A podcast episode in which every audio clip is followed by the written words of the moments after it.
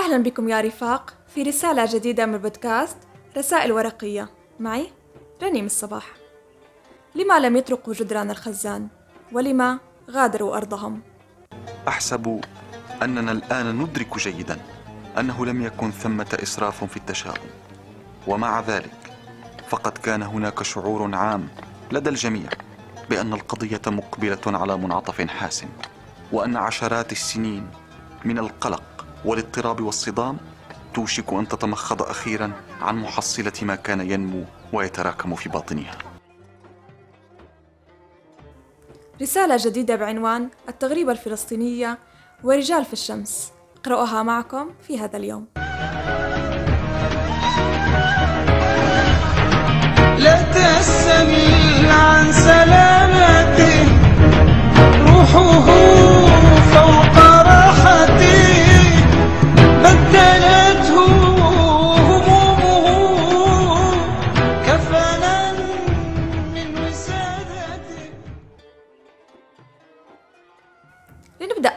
العمل الذي عاد للواجهة خارجا من عام 2004 ميلادي تحت عنوان التغريبة الفلسطينية.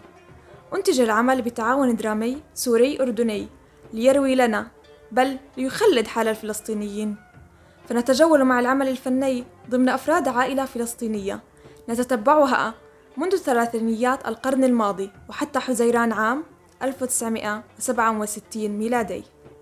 لم تكن الملحمة الدرامية عملا يمكن المرور به مرور الكرام. بل يأبى العمل الذي أرخ معاناة شعب بأكمله. إلا أن يمر خلال ذواتنا الإنسانية ويدهسها بقوة أمام وطأة الواقع.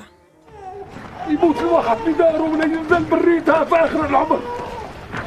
اطلع اطلع مع النسوان والولاد هذول الأهم.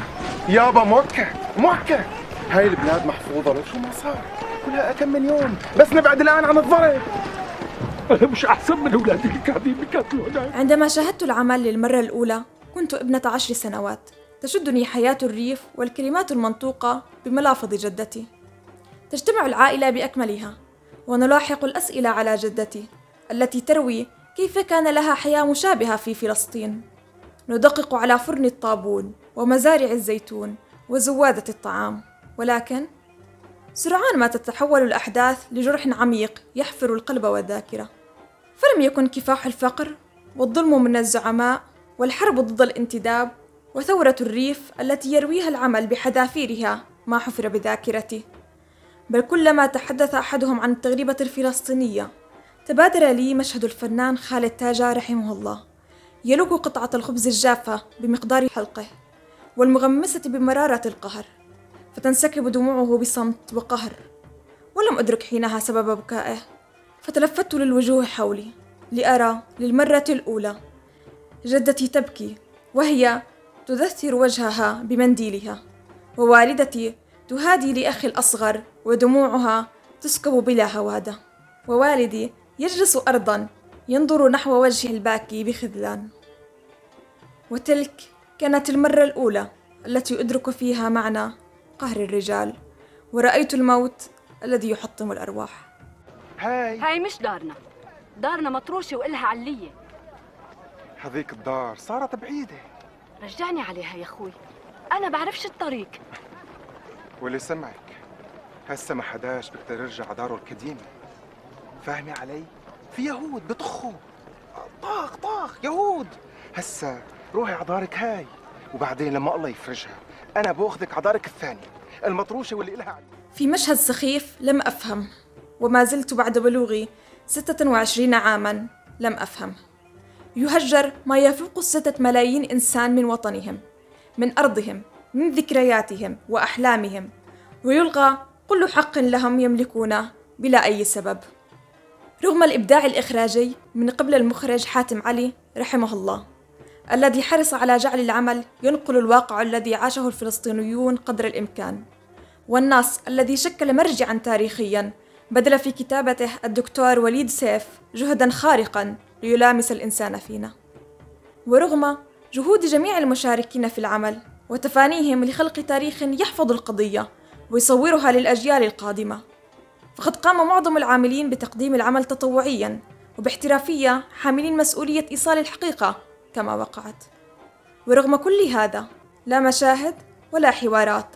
ستصل لتشكل جزءا بسيط من المجازر والطرد والتهجير القسري وجرائم الحرب التي مورست وما زالت ممتدة للآن نحو الشعب الفلسطيني من قبل المحتل. فمن ذلك الذي يجرؤ على الجلوس قرب جدته؟ فلا تطعن روحه وهي تشد يدها مشيرة نحو مفتاح منزلها في فلسطين مؤكدة على أنه باقي.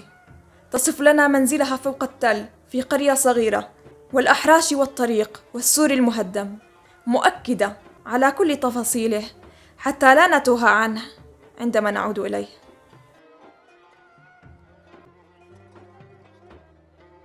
جدتي التي تصف منزلا بمؤونة شحيحة وطريقة تهجير بعيون طفلة لم تتم الثامنة والنهر الذي بعبوره جعل كبار عائلتها ينهارون. جدتي التي تروي أسماء أشقاء تركتهم خلف النهر فترددهم كمن يحفظ نصا مقدسا. التغريبة الفلسطينية هي عمل يؤرخ الحال الفلسطيني وقصة الإنسان الذي عانى من ويلات الحروب وهو مرجع مهم لكل من يطرح سؤال عن لما هاجر الفلسطيني ولما ترك أرضه. لاجئون. لم نكن هكذا ننظر إلى أنفسنا في تلك الظروف القلقة المحمومة. بعد حين فقط ستقفز هذه الكلمة إلى المعجم لتصبح هويتنا التاريخية وإطارنا الاجتماعي تماما مثل كلمات النكسة والوطن السليم والفردوس المفقود.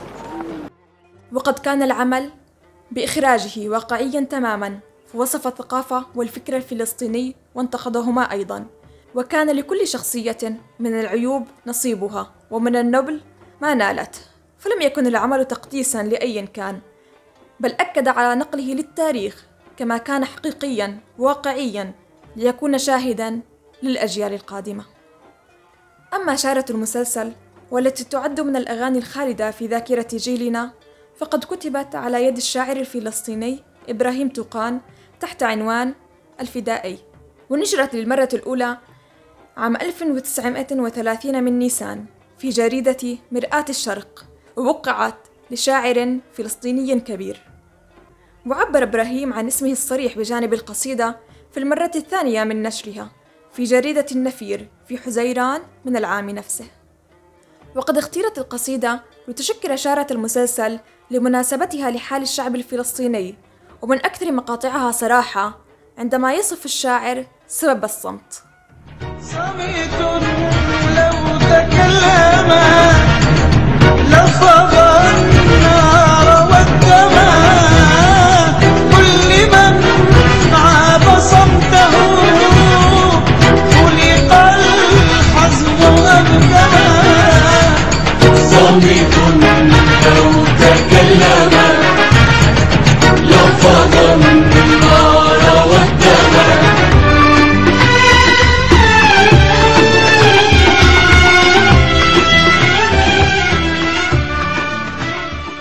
وهنا نجيب عن الرحيل والصمت الذي كان تهجيرا قسريا وموتا في مجازر حربية.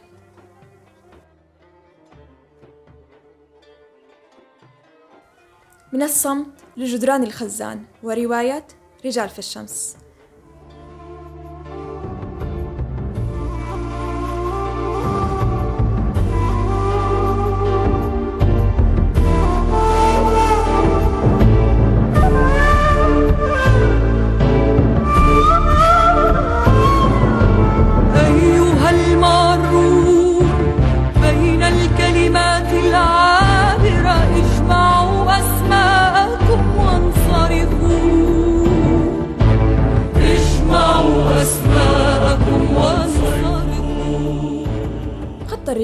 الأديب الفلسطيني غسان كنافي في عام 1963 في بيروت.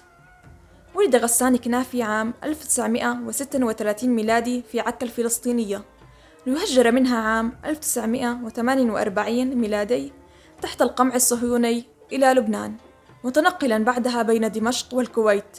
ليعود لاحقا إلى لبنان ويستشهد هناك عام 1972 ميلادي في الثامن من حزيران.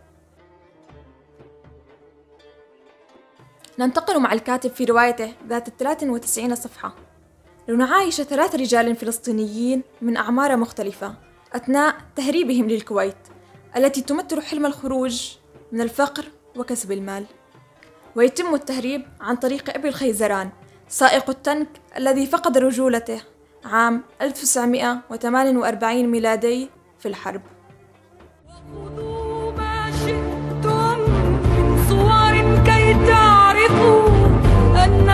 لن تعرفوا كيف يبني حجر من أرضنا سقف السماء. أيها المعرون بين الكلمات العابرة اجمعوا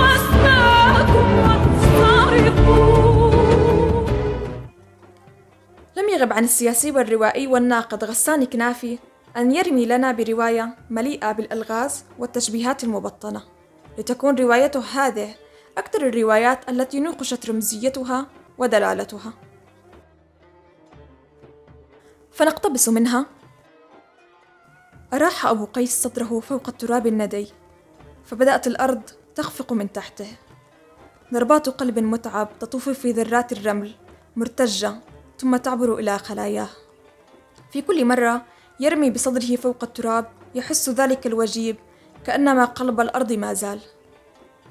منذ أن استلقى هناك أول مرة يشق طريقا قاسيا إلى النور قادما من أعمق أعماق الجحيم. حين قال ذلك مرة لجاره الذي كان يشاطره الحقل هناك في الأرض التي تركها منذ عشر سنوات أجابه ساخرا هذا صوت قلبك أنت تسمعه حين تلصق صدرك بالأرض. ونقتبس أيضا. دور جسده واستلقى على ظهره حاضنا رأسه بكفيه وأخذ يتطلع إلى السماء. كانت بيضاء متوهجة وكان تم طائر أسود يحلق عاليا وحيدا على غير هدى. ليس يدري لماذا امتلأ. فجأة بشعور آسر من الغربة وحسب لي وهلة أنه على وشك أن يبكي. ونقتبس أيضا يا رحمة الله عليك. لا شك أنك ذا حظوة عند الله حين جعلك تموت قبل ليلة واحدة من سقوط القرية المسكينة في أيدي اليهود. ليلة واحدة فقط. يا الله أتوجد تم نعمة إلهية أكبر من هذه؟ صحيح أن الرجال كانوا في شغل عن دفنك وعن إكرام موتك ولكنك على أي حال بقيت هناك.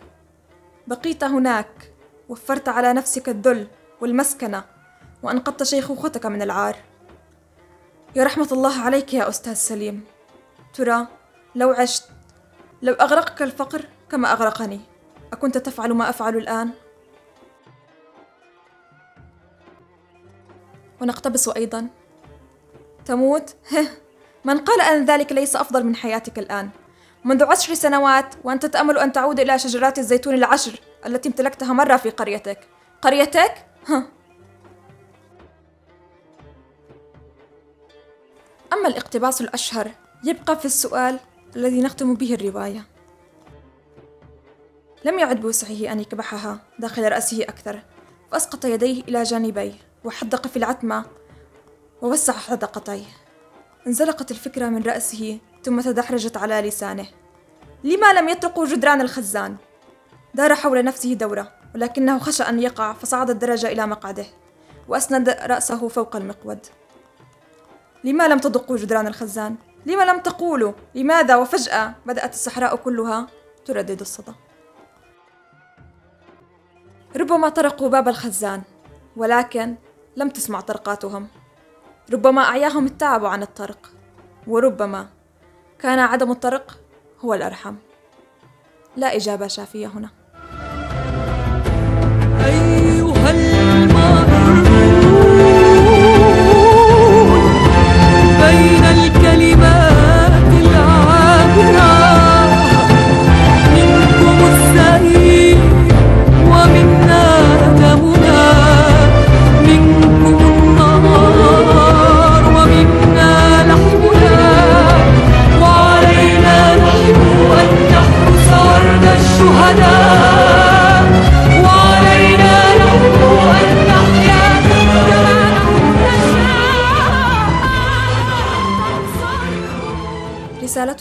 لن تطوى هنا هذه المرة. فالأوطان والمعاناة لا تطوى ولا هي تنسى وتعبر. أبقيها رسالة مفتوحة نعود لها لنتذكر وندكر. في الختام أجيب على سؤال لما نتحدث؟ لما نكتب؟ لأن التاريخ لم يعد حكرا على المنتصر ولا عادت هناك حقيقة من الممكن إخفاؤها. لأن أقل ما يمكن لنا نقله هو الحقيقة. نكتب ونتحدث. لأننا هنا. ولمن سيكون بعدنا؟ الآن وهنا من عمان الأردن. 18 أيار لعام 2021 ميلادي. ما زالت جرائم الحرب والتهجير والفصل العنصري مستمر تجاه الشعب الفلسطيني من قبل المحتل. اقتحامات للمسجد الأقصى. تهديدات بتهجير سكان حي الشيخ جراح. أطفال غزة تحت القصف. من هنا في 18 أيار لعام 2021 ميلادي انتفاضات واحتجاجات شعبية حول العالم. الإعلام تحت المجهر ونأبى إلا أن يصل الصوت رغم القيود.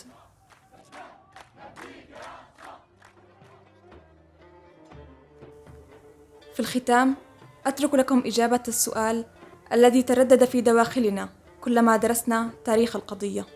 لما صمتوا وقتها؟ لما لم يتحدث أحد؟ فالصمت الذي عابهم غدا سيعيبنا. دمتم بخير وود. حتى ألقاكم في رسالة جديدة معي رنيم الصباح من بودكاست رسائل ورقية وتذكروا آن للنكبة ألا تستمر.